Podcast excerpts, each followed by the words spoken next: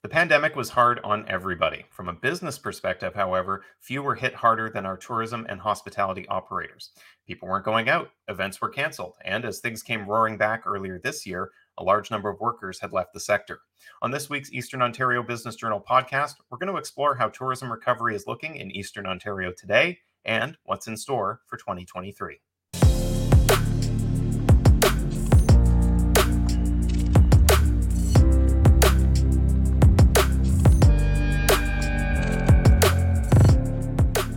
Welcome to the season one finale of the Eastern Ontario Business Journal podcast. I'm your host, Phil Gaudreau.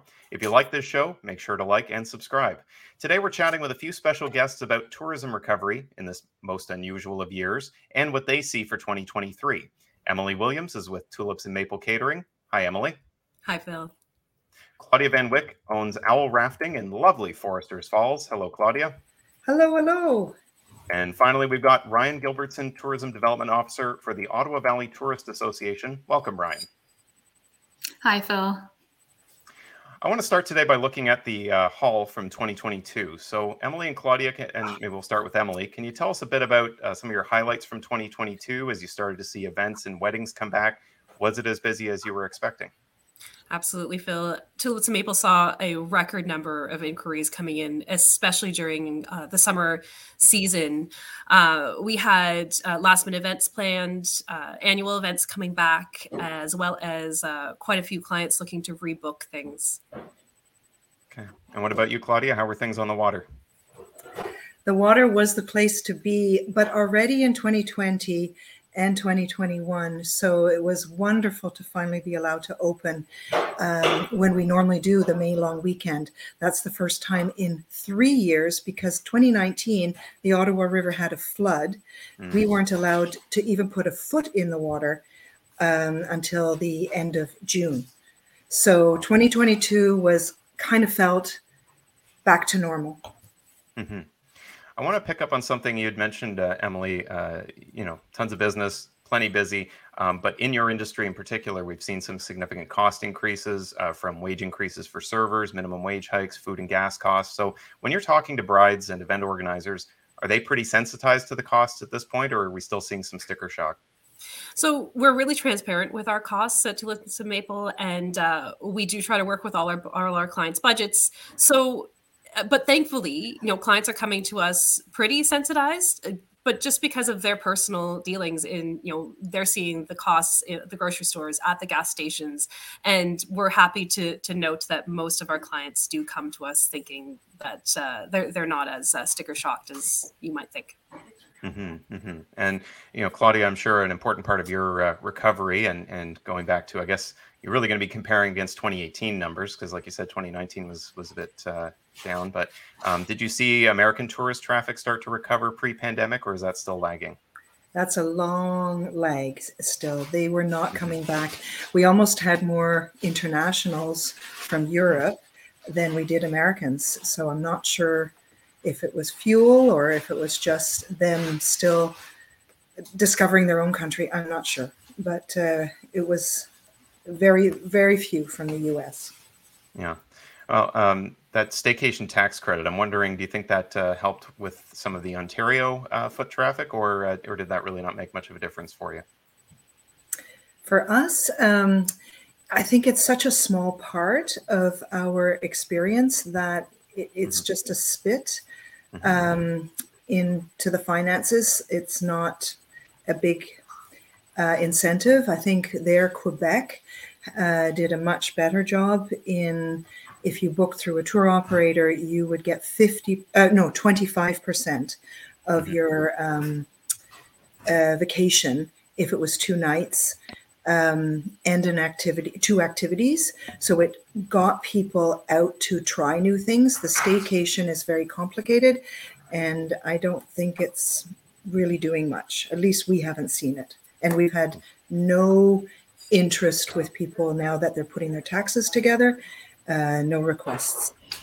Hmm, very interesting. Okay. Um, Ryan, I want to turn things over to you for a moment. Um, what were some of the major topics you were hearing from business owners up in your area um, that they felt would help them along in their recovery? Uh, so the def- the first one, the biggest one, I would say, would be the labor shortages. Um, as we know, the pandemic caused a mass exodus on frontline employees, uh, with mainly focusing on the tourism hospitality sector was hit the hardest. Additionally, in the Ottawa Valley, most of our tourism operators are seasonal. So, searching for employees to fill six to eight month long contracts can be quite challenging, especially when you factor in the lockdowns into that. Um, the housing crisis also presented a huge shortage of affordable housing in the rental properties, while some of the larger tourism operators offer limited staff accommodation. Um, most don't, and they rely on the local housing inventory to meet those workforce needs. Mm-hmm. Yeah, I think there are going to be some of those challenges uh, we're still mm-hmm. seeing in 2023, but maybe we'll uh, we'll leave next year aside for just a moment. Um, mm-hmm. Emily and Claudia, were there uh, some of the same challenges you'd say in your businesses? Any that you'd add to that? Maybe we'll start with you, Emily. Yeah, um, I'd say our, our biggest one would be the the labor, as as Ryan mentioned. Uh, we we are still experiencing that as well. Uh, you know, our, our more experienced um, team members, uh, you know, moving on, and uh, and definitely looking to find that skilled labor again. Mm-hmm. Claudia. Yeah, the same. It's the very first time we're in an outdoor industry, which normally the young um, are flocking to. They want to live outdoors and be outside, and it's the very first time we just couldn't fill our um, uh, openings, and we offer accommodation uh, to our staff. So uh, it's it's an all-in-one. You come and live outdoors. You have your own cabin in the woods. Where else can uh, someone in their twenties have their own house for the whole summer uh, within a resort? Um, it's sad and it's nerve-wracking. One of the big issues too is the uh, foreign worker permits. Um, we have in the past relied on uh, skilled labor and um, for rafting, uh, you need whitewater expertise. That doesn't, uh, you can't learn that at college. That's years of paddling first before you become a professional raft guide. And uh, we have had a wonderful international um, group for the 42 years that we, or actually 35, but that has changed even before the pandemic. That window was closed to us. So now it's, it's even harder. Very interesting. Um, Ryan, I want to come back to something I, would ask Claudia about because um, I'd like mm-hmm. your perspective on it as well, which is um, that staycation tax credit. And was that something you were hearing about from business owners in your area, Claudia aside, obviously, um, as, as something that was really mm-hmm. helpful to them or uh, not really a factor this year? We did hear a little bit back from um, some of our business owners in the area, and we found that the Ontario staycation tax credit was both a welcome incentive for both the industry and the consumer. Um, from an industry perspective, it provided an opportunity to focus on the domestic market while waiting for international visitation to rebound. During the height of the pandemic, the resident population became the tourism industry's lifeline. So, maintaining that close connection with our local market was imperative for the industry.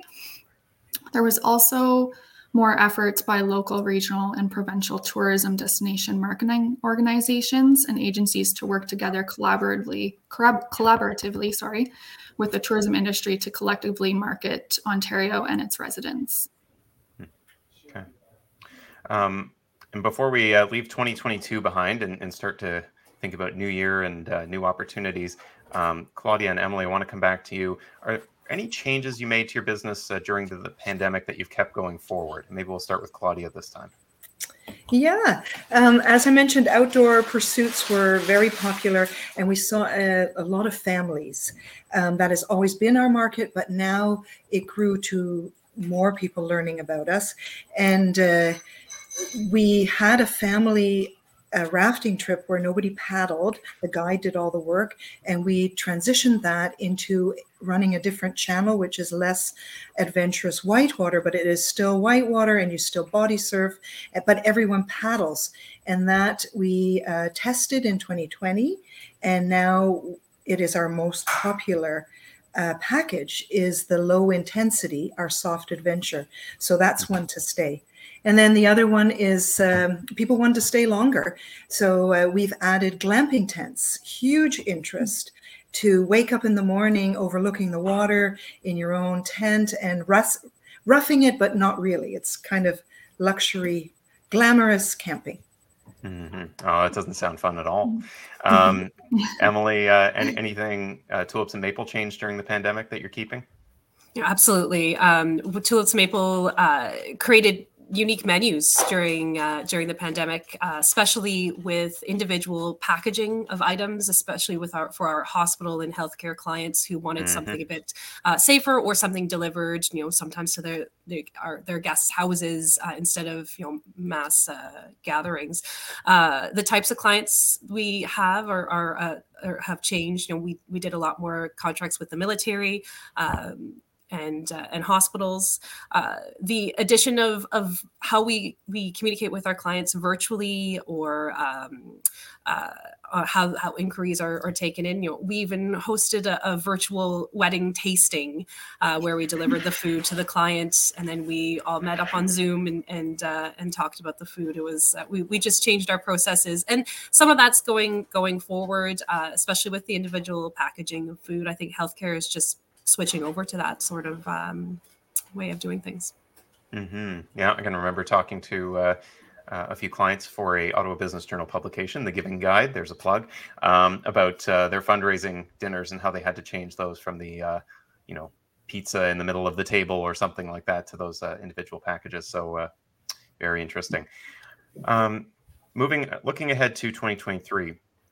So um, Claudia, something we heard uh, through the pandemic was uh, that seasonal tourism businesses were kind of getting left out of the recovery. You didn't lose money in every month of the calendar year. You weren't getting those government grants.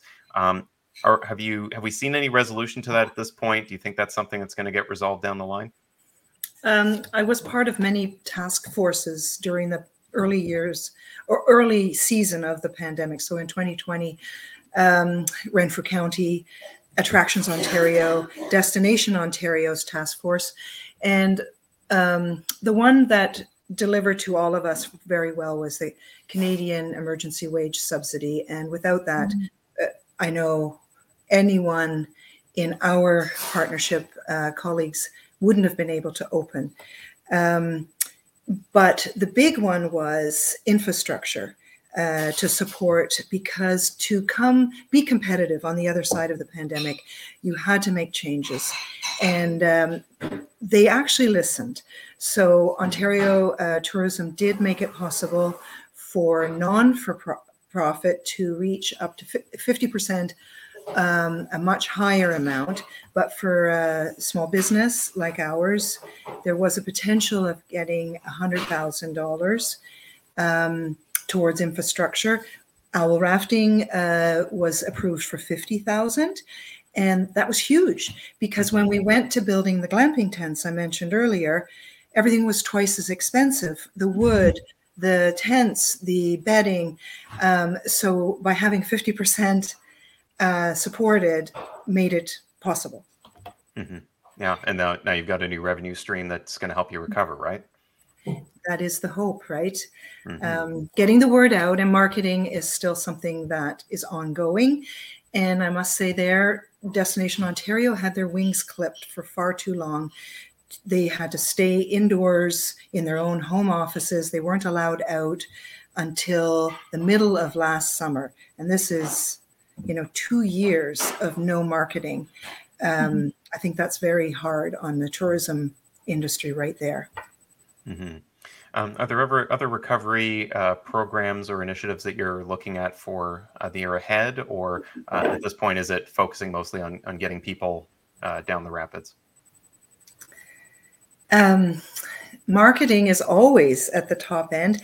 Um, I think coming out of the pandemic, um, we realized the work of working together with other partners. In fact, Tulips and Maple, we had lots of discussions in 2019 and then the pandemic happened. So by meeting Emily here, this is awesome because we can work together.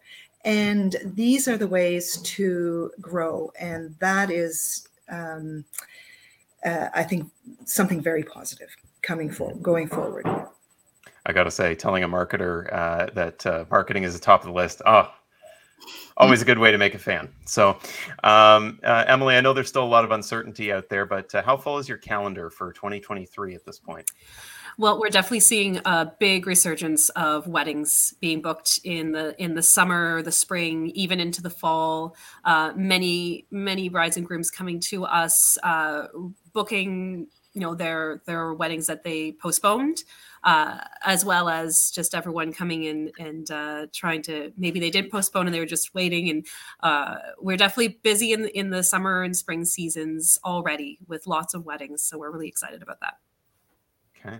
Any uh, any big highlight events uh, you know things that are you know outside of weddings maybe um, getting into some of the corporate clients events that they had to cancel over you know the last couple of years that have been rescheduled any uh, come to mind yeah, no, we're definitely uh, a lot of uh, government agencies are starting to book their larger larger events. You know, four, five, six hundred people events uh, mm-hmm. at the uh, at the museums here in Ottawa. So that's one of our our great clients that we uh, venues that we work with, and they're definitely being booked. So and conferences uh, into January actually starting. We're doing a few conferences for mm-hmm. sm- on a smaller scale, but seen a few uh, events locally where it's uh, oh we're celebrating our 100th anniversary that happened in 2020 you know and getting caught up on some of those uh, belated anniversary galas and that kind of thing.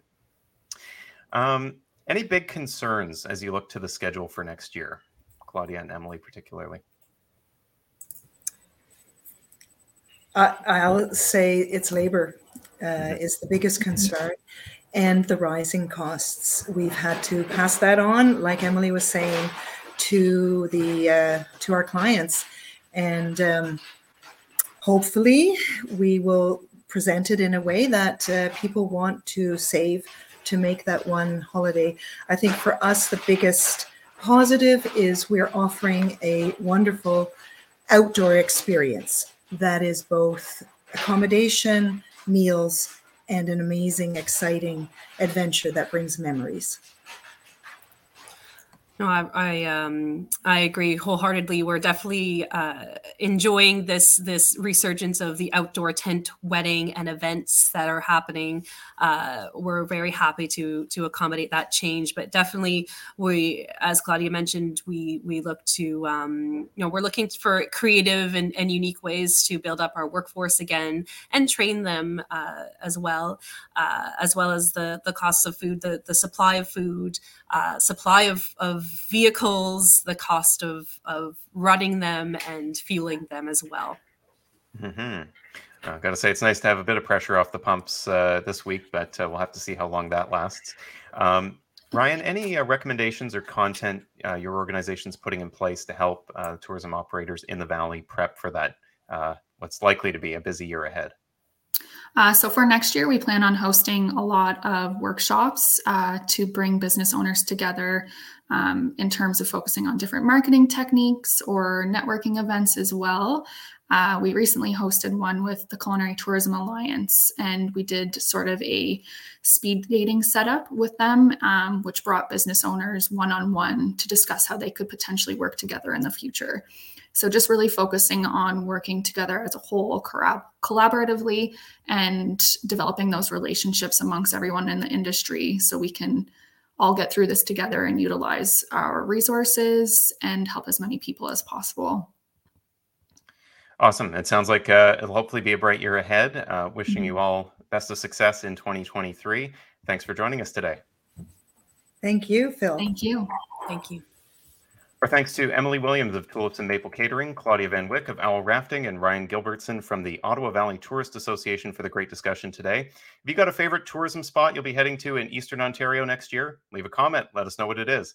If it's not in Eastern Ontario, don't write it. Our highly complex system of comment moderation will filter it out. Only Eastern Ontario tourism recommendations on this show. Now then, the EOBJ podcast is made possible by these sponsors the City of Cornwall, the County of Leeds Grenville, County of Renfrew. We'll look forward to chatting about business issues in Eastern Ontario again in the new year. In the meantime, for important business news affecting Eastern Ontario, stay tuned to obj.ca. I'm Phil Gaudreau. Thanks for joining us.